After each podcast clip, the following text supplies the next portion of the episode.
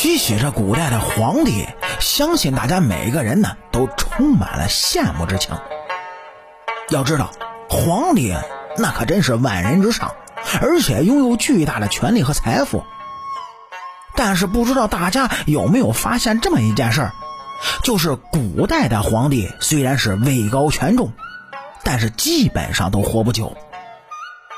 虽然在古代一个人能够活到五十岁就已经算是高寿了，但相比较而言呢，这皇帝的寿命就显得更为的短暂了。相信您各位也知道，皇帝一个人是有很多个老婆的，有这么一句话啊，叫“后宫佳丽三千”。虽然说可能没有那么夸张的三千人，但是肯定不少。而且呢，皇宫里面还有宫女等各类的女子，却只有皇帝一个男人。可想而知，皇帝的私生活那会多么的混乱。咱们现代的科学早就证明了，哎，一个私生活混乱的人，这身体肯定不会很好的。私生活过于频繁的人呢，是难有精气神的，而且身体也会日渐消瘦。但是为了香火的延续，皇帝又必须不断的耕耘。但是古代皇帝寿命短暂的缘由肯定是多方面造成的，而且古代。也并不是没有长寿的皇帝，您就比如清朝的乾隆爷就活到了八九十岁的样子，在这历代的皇帝中可以说是活得最久的了。那比起劳累而死的雍正，乾隆的长寿就显得更加难得了。乾隆估计在日常生活中也是一个养生的达人，所以他才会这么长寿的。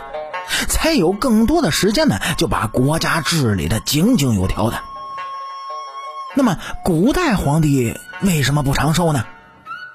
首先，第一方面就是古代的嫔妃制度，一个皇帝会有一个后宫，而相信大家也对后宫有一定的了解。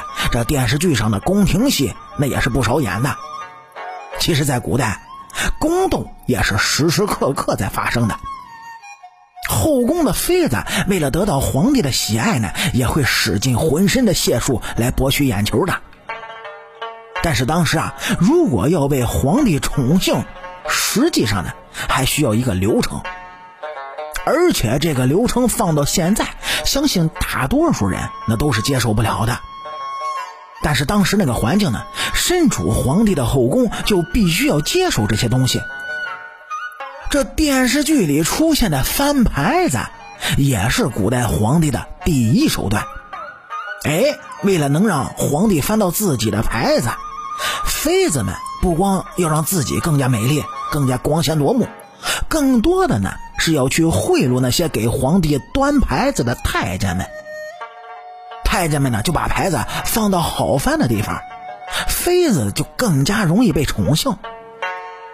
其次呢，就是翻完牌子就要净身，也就是脱衣服，而且呢要一丝不挂的那种。这个时候太监就会检查妃子的身子，毕竟古代妃子身上藏着刀具，谋害皇帝的事情也是不少的。只有当检查完毕，妃子洗完澡之后，才可以裹着被子到皇帝的床上去等皇帝。这还没完呢。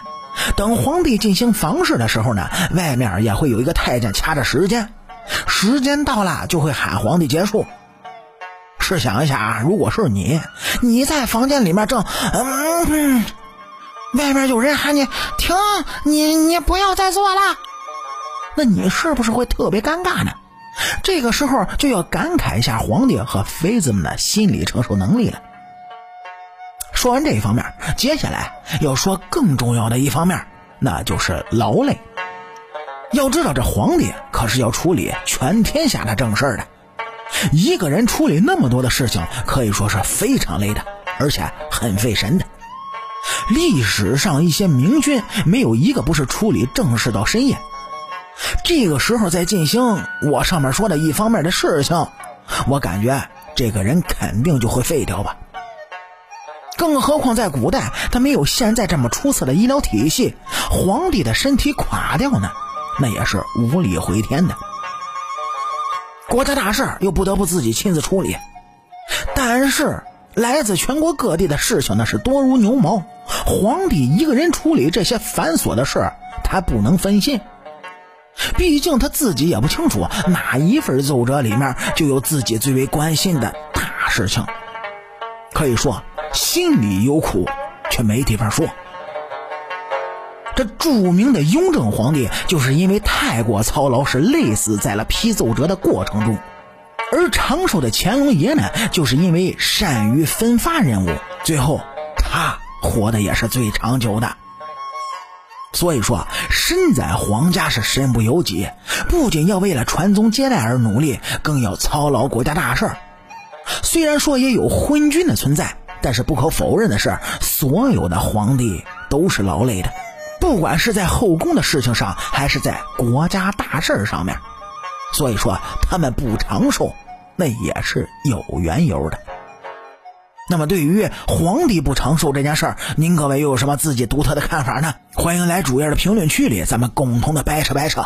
好，清朝那点事儿，下期咱们接着唠。